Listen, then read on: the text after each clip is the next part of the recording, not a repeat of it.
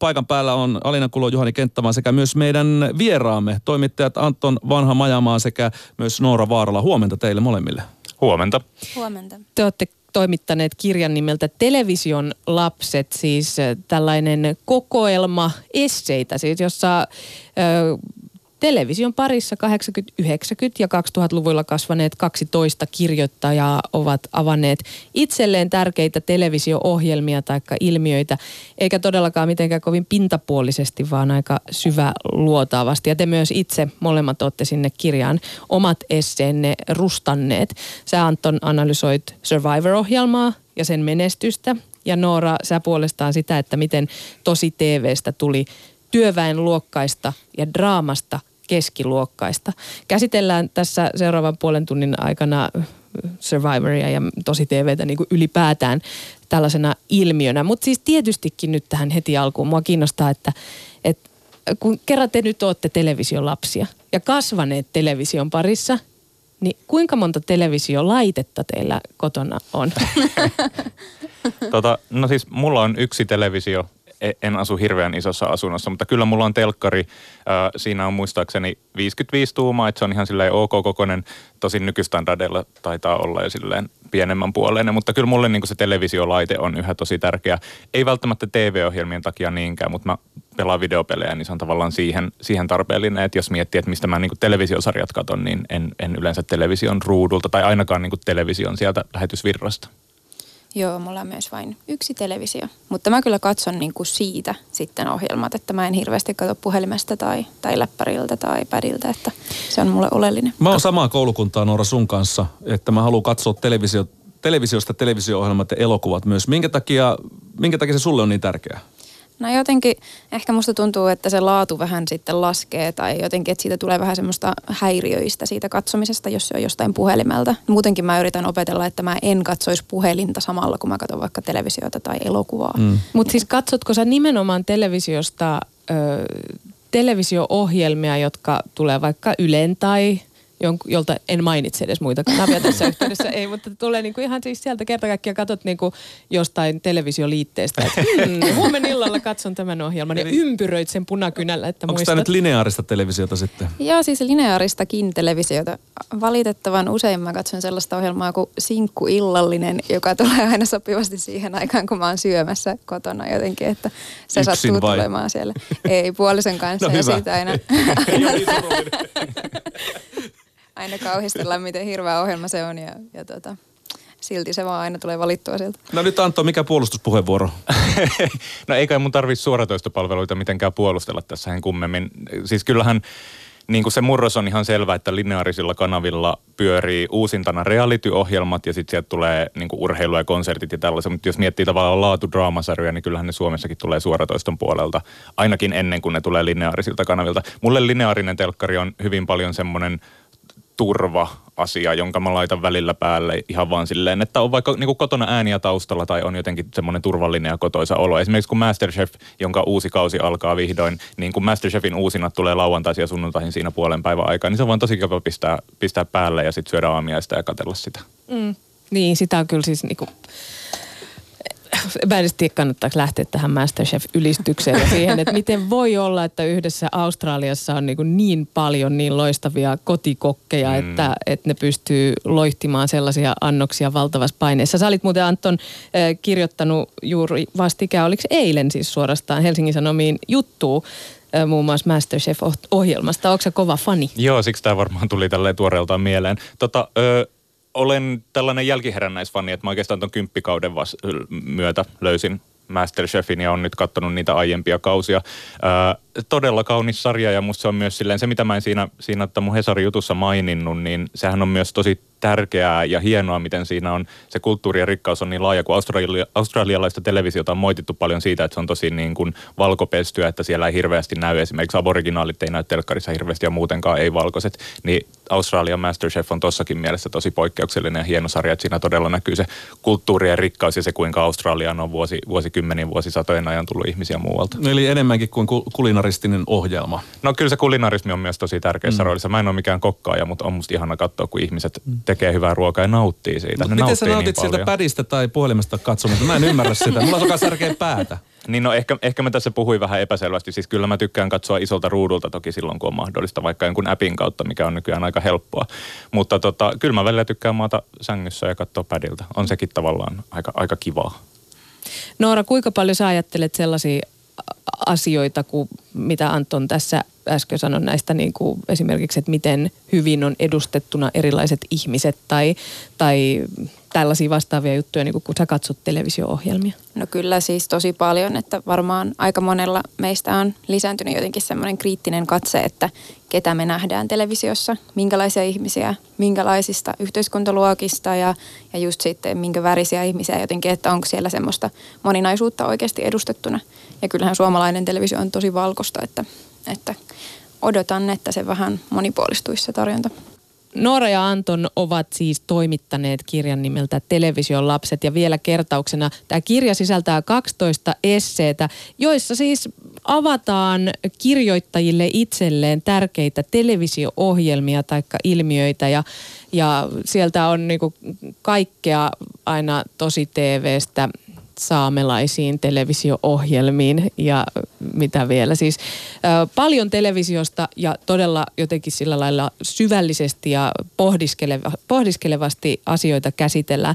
Mua kiinnostaa, että kun televisio silloin ollut ja on edelleenkin suhteellisen iso rooli elämässämme. Nimittäin 60 prosenttia suomalaisista edelleen katsoo päivittäin televisiota. Niin minkä takia siihen televisioon silti suhtaudutaan pelkkänä viihteen, ainakin useimmiten? Se on hyvä kysymys. Ähm, mä en osaa tuohon niin hirveän hyvää vastausta antaa, mutta, mutta selvää on tietenkin se, että tavallaan niin televisiodraama on kehittynyt hirveästi viime vuosina ja, ja ollaan tavallaan ymmärretty se, että, että tota, miten paljon televisiodraaman kautta voidaan käsitellä tavallaan oikeita kysymyksiä, yhteiskunnallisia, yhteiskunnallisia kysymyksiä ja tällaisia. Ja jos miettii vaikka niin kuin Suomen kontekstissa sitä, että mitä suomalainen televisioviihde on ollut vaikka 70-, 80-, 90-luvulla, niin sehän on ollut tosi yksipuolista ja se on usein niin kuin aika rajallisilla resursseilla tehtyä ja se on myös aika hampaatonta televisiota ollut. Että se on tavallaan niin kuin sen sellaista niin kuin vaikutusvoimaa ei ole ehkä ymmärretty eikä ehkä ole osattu myöskään valjastaa sitä niin kuin hirveän, hirveän hyvin käyttöön. Mutta tota, en tiedä, se on, se on vaikea kysymys ja se on myös semmoinen kysymys, jota me mietittiin tosi paljon silloin, kun alettiin tota esseekokoelmaa kokoelmaa suunnittelemaan kaksi ja puoli vuotta sitten suunnilleen mm. puhuttiin Nouran kanssa siitä, että kuinka vähän suomalaisesta televisiosta kirjoitetaan. Onneksi tilanne on nyt muuttunut aika paljon tässä kuluneiden parin vuoden aikana. Isot mediat kirjoittaa tosi paljon suomalaisesta telkkarista ja kansainvälisestä telkkarista, mutta silloin tilanne, tilanne oli vielä toinen ja sitä lähdettiin tuolla kirjalla osaltaan muuttamaan. Mutta Noora, minkä takia television pitäisi suhtautua sit toisella tapaa, ei pelkkänä viihteenä?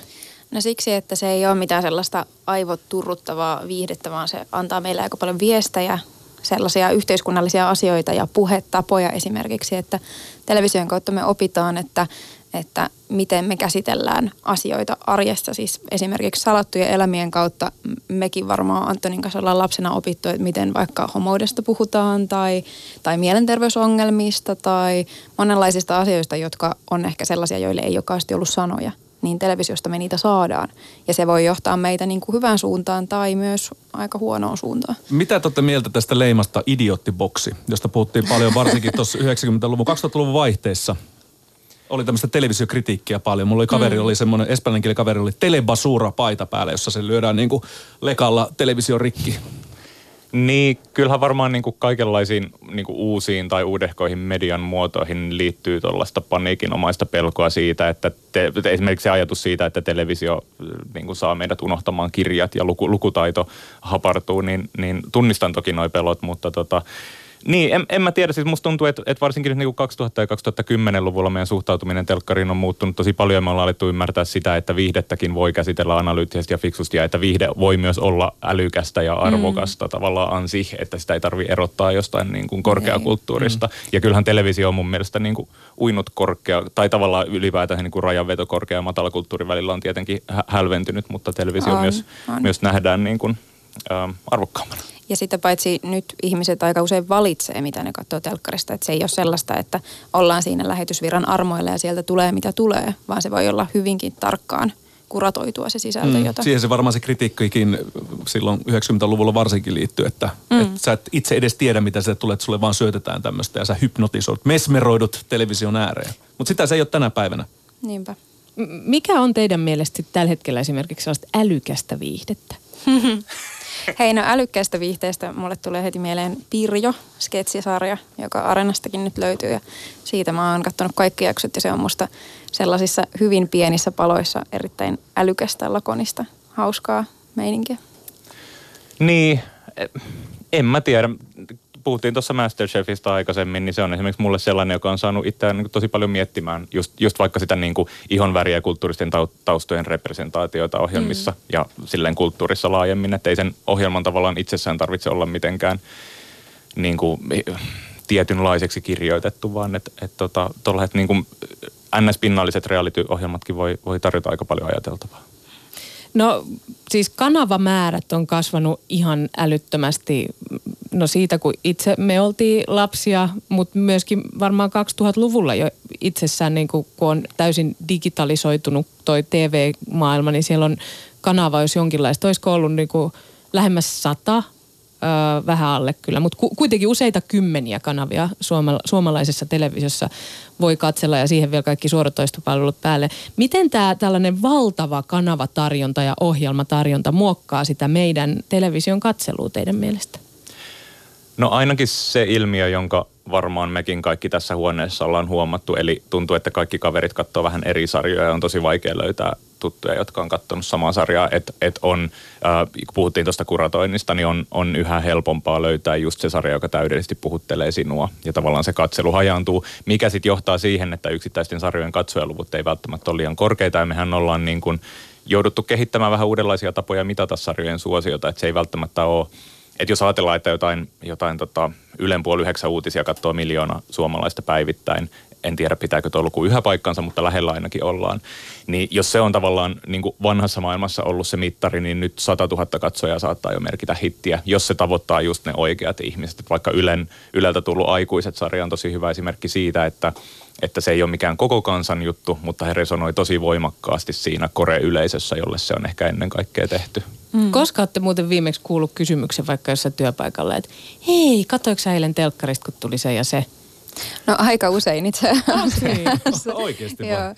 kyllä tätä, mutta siis mä oon työskennellyt kulttuuritoimituksessa, jossa tämä on erittäin yleinen kysymys, että onko katsonut sitä ja tätä, mutta ei ne kyllä enää ole sellaisia, että katoitko kolmoselta jotain, vaan ne on sellaisia, että katsoitko Netflixistä tai onko sulla HBO ja siellä tämä sarja. Yksi hienoimpia, hienoimpia päiviä mun mielestä koululaisena oli maanantai, etenkin ala- ja yläasteella, vaikka voisi luulla, että ei todellakaan ole, mutta se oli se juttu, kun puhuttiin Simpsoneista.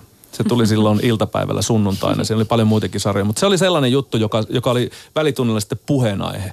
Ja siinä päästiin sitten naureskelemaan, kato, peilaamaan omaa huumoria ja, ja, ja maailmaa sitten muiden kanssa. Kaipaatteko te, ää, Noora Vaarala ja Anton Vanha Majamaa, tällaista yhtenäiskulttuuria, jota televisio loi? No onhan siinä tavallaan se, että kun puhuin siitä, miten on kiva välillä laittaa se lineaarinen telkkari päälle ja saa siitä turvaa, niin kyllä mä luulen, että se jollain tasolla liittyy siihen kokemukseen siitä, että katson nyt samaa ohjelmaa kuin aika moni muukin suomalainen. Mulla tuli tuosta Simpsonit muistossa heti mieleen, itselle Pulkkinen oli tosi tärkeä ala-asteella ja muistan aina maanantaisin oli oikein kisa, että kuka ehtii ekalla välkällä ekana sanomaan kaikki ne pulkkisläpät, jotka edellisenä iltana kuulu. Et, et olihan se niinku hieno, hieno ja yksinkertaista. En todellakaan sano. Mä haluan, että se sanoo. En, mä, oon, mä oon pyyhkinyt ne, ne Okei. tota mielestäni. Ja En vi-. Vintiöt oli kans toinen tommonen vastaavanlainen. No niin, onks, eikö hetkinen, nyt menee sekaisin. Eikö tässä Vintiössä oli nimenomaan Keravan kollit ja, Joo, ja. Rane, joka potki korkeammalle Kyllä, siinä. Joo, Rane joo, potki kyllä. Ja, ja Timatikki heitetään aina sinne järveen. Joo. Mutta- Mutta, Versi sanoi, että onko Rane näkynyt, mutta se meni sekaisin. Onko Viljo näkynyt, on vähän eri asia. Se oli Heikki Kinnunen, mutta sketsiohjelma kuitenkin. Joo, mutta kyllä, kyllä mä silleen ehkä vähän kaipaan sellaista aikaa siinä mielessä, että aika usein sitten näissä vaikka työpaikan lounaskeskusteluissa käy niin, että mulla just ei ole sitä suoratoistopalvelua, mistä on katsottu joku sarja, mis- mistä kaikki muut on ihan hirveän innoissaan ja sitten en voi osallistua. Niin. Mä Mutta- ainakin ko- koin silloin, kun MS Romantic tuli, niin se oli sellainen ilmiö nyt tässä ihan Kyllä. lähiaikoina, joka kaikki pääsi sen käsiksi. Yle Arena on hyvä palvelu ja ilmainen palvelu meille suomalaisille veronmaksajille, niin sitä kautta tunsin jotain vastaavaa. Kaikki tuntui puhuvan MS Romantikista ja se oli mun mielestä vähän vastaavanlainen kokemus. Joo, mutta ehkä sille pienenä sivuhuomiona niin tuntuu, että noi, jos puhutaan tuollaisesta niin kuin, äm, kahvikonekeskusteluista siitä, että mistä jutellaan, niin, niin musta tuntuu, että elokuvat on yhä vahvemmin se, että kun elokuvia tuotetaan, jos miettii Hollywood-elokuvia, niitä tuotetaan vuosittain yhä vähemmän ja niitä katsoo yhä useampi, niin ne on tavallaan ottanut sen paikan, että kun televisioon tuotetaan hirveästi materiaalia ja se tarjonta on tosi laajaa, niin sitten niin kuin isot elokuvat on ne, jotka on tavallaan ottanut niiden telkkasarjojen paikan. Et mm-hmm. nyt esimerkiksi Tarantino on musta tosi hyvä merkki. Voi olla, että elän niin kuin kulttuuritoimittaja kuplassa, mutta tuntuu, että vaikka omalla työpaikalla, niin kaikki on puhunut Tarantinosta tämän mm-hmm. viikon ja varmaan jotkut niin kuin Marvelin Avengers-elokuvat on samanlaisia kokemuksia monella. Kyllä. Me ollaan tänään kysytty meidän kuulijoilta, että mikä TV-ohjelma on mullistanut elämän ja aika paljon ne on painottunut nimenomaan sinne lapsuuteen ja niihin ensimmäisiin TV-kokemuksiin tai johonkin tällaisiin niin kuin varhaisempiin mullistuksiin. Mutta siis mulla on mullistanut sikäli elämän toi Babylon Berlin tuossa ihan vastikään, kun on aina inhonnut saksankielisiä sarjoja, koska saksan kieli on mun mielestä ollut tosi ärsyttävää. Niin nyt Mun mielestä saksan kieli onkin tosi kaunista, kun katsoin Babylon Berlin, joka oli mun mielestä aivan mielettömän hyvä televisiosarja. Ja voisin puhua siitä yksinäni puoli tuntia tässä, mutta ei mennä siihen.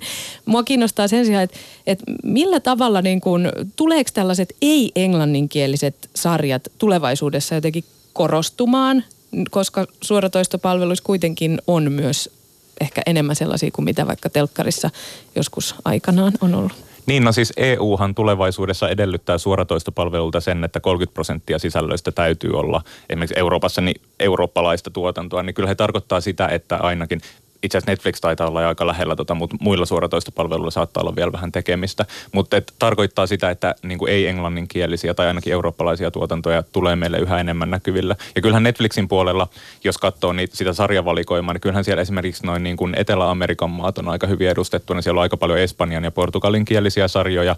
Ja sitten esimerkiksi Dark, joka on ollut aika iso sarja, saksankielinen sarja, niin, niin joo, siis kyllä uskon, että myös ei-englanninkielisten sarjojen määrä ja näkyvyys tulee lisääntymään. Ja kyllähän myös niin kuin suomalaisista sarjoista miettii jotain sorjosta, niin kyllähän sekin on sellainen, joka, joka myös sit muille kuin suomenkielisille on, on Netflixin kautta saatavilla ja sitä heille markkinoidaan. Mm. Joo, ja kyllä mä oon ollut tosi ilahtunut sellaisista ilmiöistä, niin kuin vaikka norilainen Scam, joka oli ihan superhitti ja erinomainen sarja. Ja sitten se oli se, joka lähti tavallaan sellaista tietynlaista nuorten sarjojen genreä vetämään koko maailmassa, niin hieno juttu.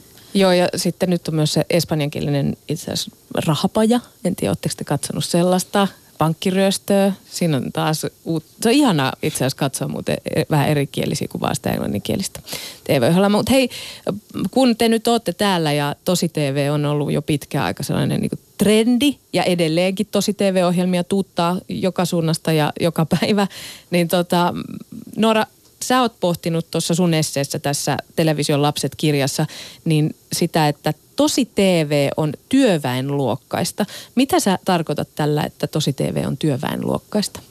No mä tarkoitan sitä, että tosi TVstä on tullut sellainen genre, jonka kilpailijat on niin kuin pääsääntöisesti duunaritaustaisia tai, tai monet heistä on myös työttömiä opiskelijoita, silleen niin kuin ehkä tuloluokista sieltä matalimmasta päästä. Että heillä on ehkä sitten niin kuin jotenkin mahdollisuutta myös mennä sinne ohjelmaa, joka vaatii pitkän ajan elämästä ottaa ja sitten, ja sitten siitä heidän tyyppisiä ihmisiä on myös sinne rekrytoitu, että siitä on tullut vähän sellainen niin kuin kahtia jako, että sitten draamassa me nähdään keskiluokkaisia ihmisiä, mutta tosi TVssä jotenkin se on vähän sellaista ehkä musta vähän arveluttavaakin, että me vähän sille ylhäältä päin monetkin katsotaan sitä, että se täällä on niin kuin jotenkin se yhteiskunnan sellainen, sellainen niin kuin ihmismassa, jotka, joita meillä on niin kuin varaa katsoa silleen ylempää.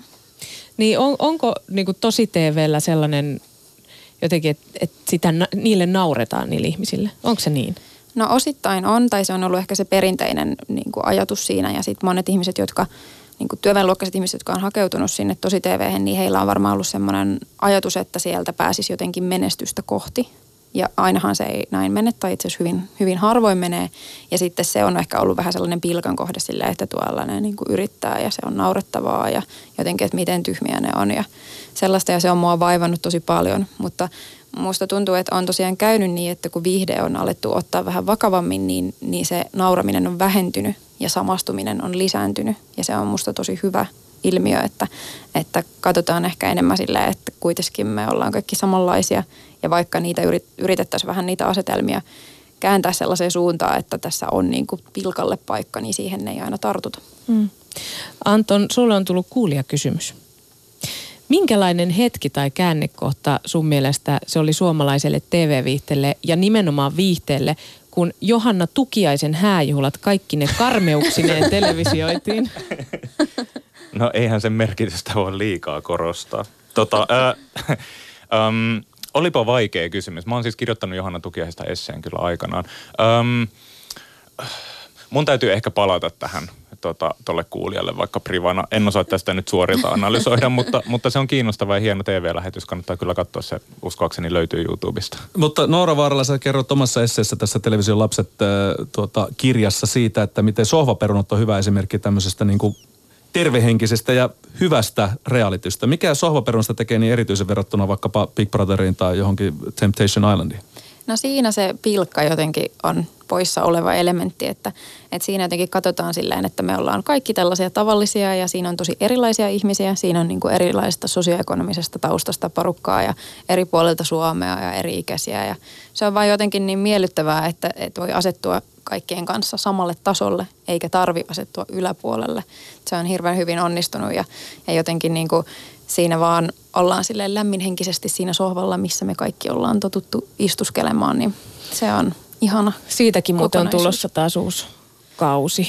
Niin Starttaa uusine, uusine tota, television katsojineen ihan parasta TV-viihdettä. Mutta se on kiinnostavaa se, että ei pelkästään niille kisailijoille ole naurettu, vaan niille ihmisille, jotka katsovat ja myöntävät katsovansa tosi TVtä. Niin miten te näette tämän ongelman siinä? Onko se siinä miten tämä tavallaan resonoi teissä? Että niin onko se joku muuttunut? Ihmiset, niin, onko se Nauretaanko vielä? Niin. Onko se itse asiassa vähän niin kuin cool katsoa temppareita? Mä ainakin täällä te, meidän toimituksessa välillä kuulen vähän silleen, että niin kuin mm. analysoidaan temppareita jotenkin sillä vähän fiksumpana. Just no, näin, okay. niin. Nyt, nyt kun mä oon tuota Johanna Tukiais-asiaa ehtinyt tässä minuutin verran miettiä, niin, niin kyllähän ehkä niin kuin siihen Tukiaisen häälähetykseen voi ajoittaa jotenkin tai ajatella sellaisen pisteen, että tämä oli se piste, kun ihmiset tajus, että nyt tämä on niin kuin liian julmaa, että nyt mä en enää niin kuin kehtaa nauraa tälle. Tavallaan sama, mitä Big Brotherissa kävi ennen tätä, nyt niin kuin, nythän Big Brother on taas palaamassa, mutta mitä BBssä kävi, kun se vuosia meni yhä enemmän siihen suuntaan, että koko ajan syydetään vaan lisää viinaa niille kilpailijoille ja nolataan niitä enemmän ja laitetaan niitä kiusallisempia ja ikävämpiä tilanteisiin.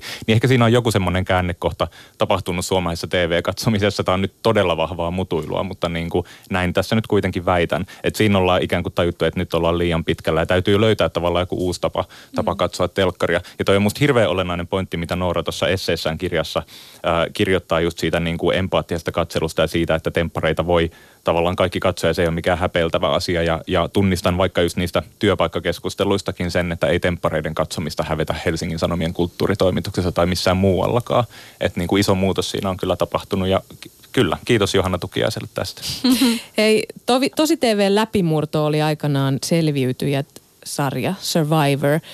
Ja tämä on Anton Vanhamajamaan suosikki. Minkä takia se on niin sairaan hyvä? No siis Survivor on tehty kohta 40 kautta ja se on, se on, se on yhä ihan uskomattoman kiinnostava ja vetävä ohjelma ja ennen kaikkea kilpailu ja peli. Et mä, niin kuin, tuossa mun esseessä niin vähän silleen yritän niin peliteoreettisesta näkökulmasta avata sitä, että kuinka se, kuinka se peli on niin kuin vuosien saatossa muuttunut. Että et niin ne ihan ekat kaudet on olleet sitä, että ihmiset selviytyy siellä luonnon keskellä ja on kauhisteltu liskoja ja hämähäkkejä sitä, miten ei ole ruokaa ja kaikki laihtuu hirveästi ja näin. Ja se on hetken aikaa ollut tosi viehättävää, mutta sitten onneksi ohjelman tuottajat on tajunnut, että tämän veto ei kestä loputtomia. Että et niin kuin vitoskauteen mennessä se on tavallaan jo aika nähty juttu. Niin tavallaan sitten tuo ohjelma on viimeiset 15 vuotta keskittynyt tosi paljon siihen, että sitä pelimekaniikkaa rukataan, keksitään uusia sääntöjä, hienosäädetään vanhoja sääntöjä, tuodaan siihen peliin uusia elementtejä. Itse samaan aikaan on kasvanut kokonainen sukupolvi, joka on koko ikänsä katsonut Survivoria, niin kuin tuntee, miten sitä pelataan ja on pystynyt itselleen kehittämään täydellisen taktiikan sen pelaamiseen. Ja kun ne pääsee siihen ohjelmaan nyt, niin ne on vaan ihan uskomattoman taitavia pelaajia. Ja sä vertaat sitä nimenomaan Counter-Strikeen esimerkiksi pelinä. Niin Eli ja niihin on... johonkin metatasoihin, että siellä hmm. pelin sisällä kehittyy uusia pelejä, jotka pakottaa tekijät muokkaamaan sitä alkuperäistä peliä niin kuin mielenkiintoisemmaksi ja uudenlaiseksi, jotta ei siitä tule sen sisäpiirin peliä. Niin se on niin kuin se metapelin käsite siitä, että, että kun pelaajat keksii voittavan taktiikan, jolla voittaa CS-pelin, niin sittenhän pelin kehittäjien täytyy tietenkin reagoida siihen ja tavallaan niin kuin muuttaa niitä parametreja, jotta ei ole enää tätä yhtä voittavaa taktiikkaa. Niin, niin selviytyissähän näkyy toi tosi hyvin, että jos on löydetty yhdellä kaudella taktiikka, jolla voitetaan, niin sitten tokalle kaudelle vähän muutetaan sääntöjä, että se ei mene niin. Sä kir- kehut tuossa omassa esseessä Lola Odusokaa. Mikä teki hänestä Suomen parhaan parhaimman Survivor-pelaajan aikoinaan? Tai selviytyjät pelaaja. Siis Lola oli, oli nyt tota tuoreella kaudella tänä keväänä ja tota, äh, Lola pelasi mun mielestä, mä, todella äh, fiksua ja kypsää peliä. Voidaan niin kuin, debatoida vaikka tämän lähetyksen jälkeen siitä, että miksi hän ei sitä ohjelmaa voittanut, mutta muhun niin kuin Lolassa teki vaikutuksen se, että että hän oli katsonut selviytyä, hän tunsi sen ohjelman ja sen pelin säännöt läpikotasi. Hän oli todella perehtynyt siihen, sitä arvostan. Hän ei mennyt vaan sinne olemaan ja hörhöilee. Nimenomaan. Hän meni ammattilaisena. Kyllä. Tota, mun tekis, mä kysyn vielä, vaikka meillä on hirveän vähän aikaa, mutta siis onko joku Anton, joku TV-ohjelma, minkä pitäisi nyt ehdottomasti saada konsultaatiota tuolta Survivorin puolelta, että miten niin kuin, joka on jämähtänyt liian pitkäksi aikaa jo samalle tolalle? Oh, hyvä kysymys. Mä katson suomalaista realityä niin hirveän vähän, että, että en mä osaa kyllä suorilta sanoa. Ne ohjelmat, mitä mä katson, eli tempparit ja, ja sohvikset, niin niissä mun mielestä se perusformaatti vielä toimii, toimii. aika hyvin. Ei mm. ole kyllästyttävä. Mm. Vielä viimeinen kysymys kummallekin. Noora Vaaralla, mikä on tämän hetken paras televisio-ohjelma sun mielestä? no se Pirjo on ollut mun suokkari nyt ja sit mun täytyy myöntää, tämä ei ole niinku Eli todella... Pirjo Heikkilän koomikon kyllä, käsikirjoittama kyllä. Se on nyt sarja mun... ja näyttelemä sarja myöskin. Se on mun suokkari. Ja sitten toinen, mitä mä oon nyt kattonut Areenasta on kyllä Pasila, joka ei todellakaan uusi. Entä Anton vanha majama? Mindhunterin kakkoskausi ilmestyy juuri Netflixiin. Jos kirjat kiinnostaa proseduraalit ja sarjamurhaajien profilointia Charles Manson, niin kannattaa tutustua. Kiitos erittäin paljon vierailusta ja hyvää TV-viikonloppua. Kiitos. Kiitos.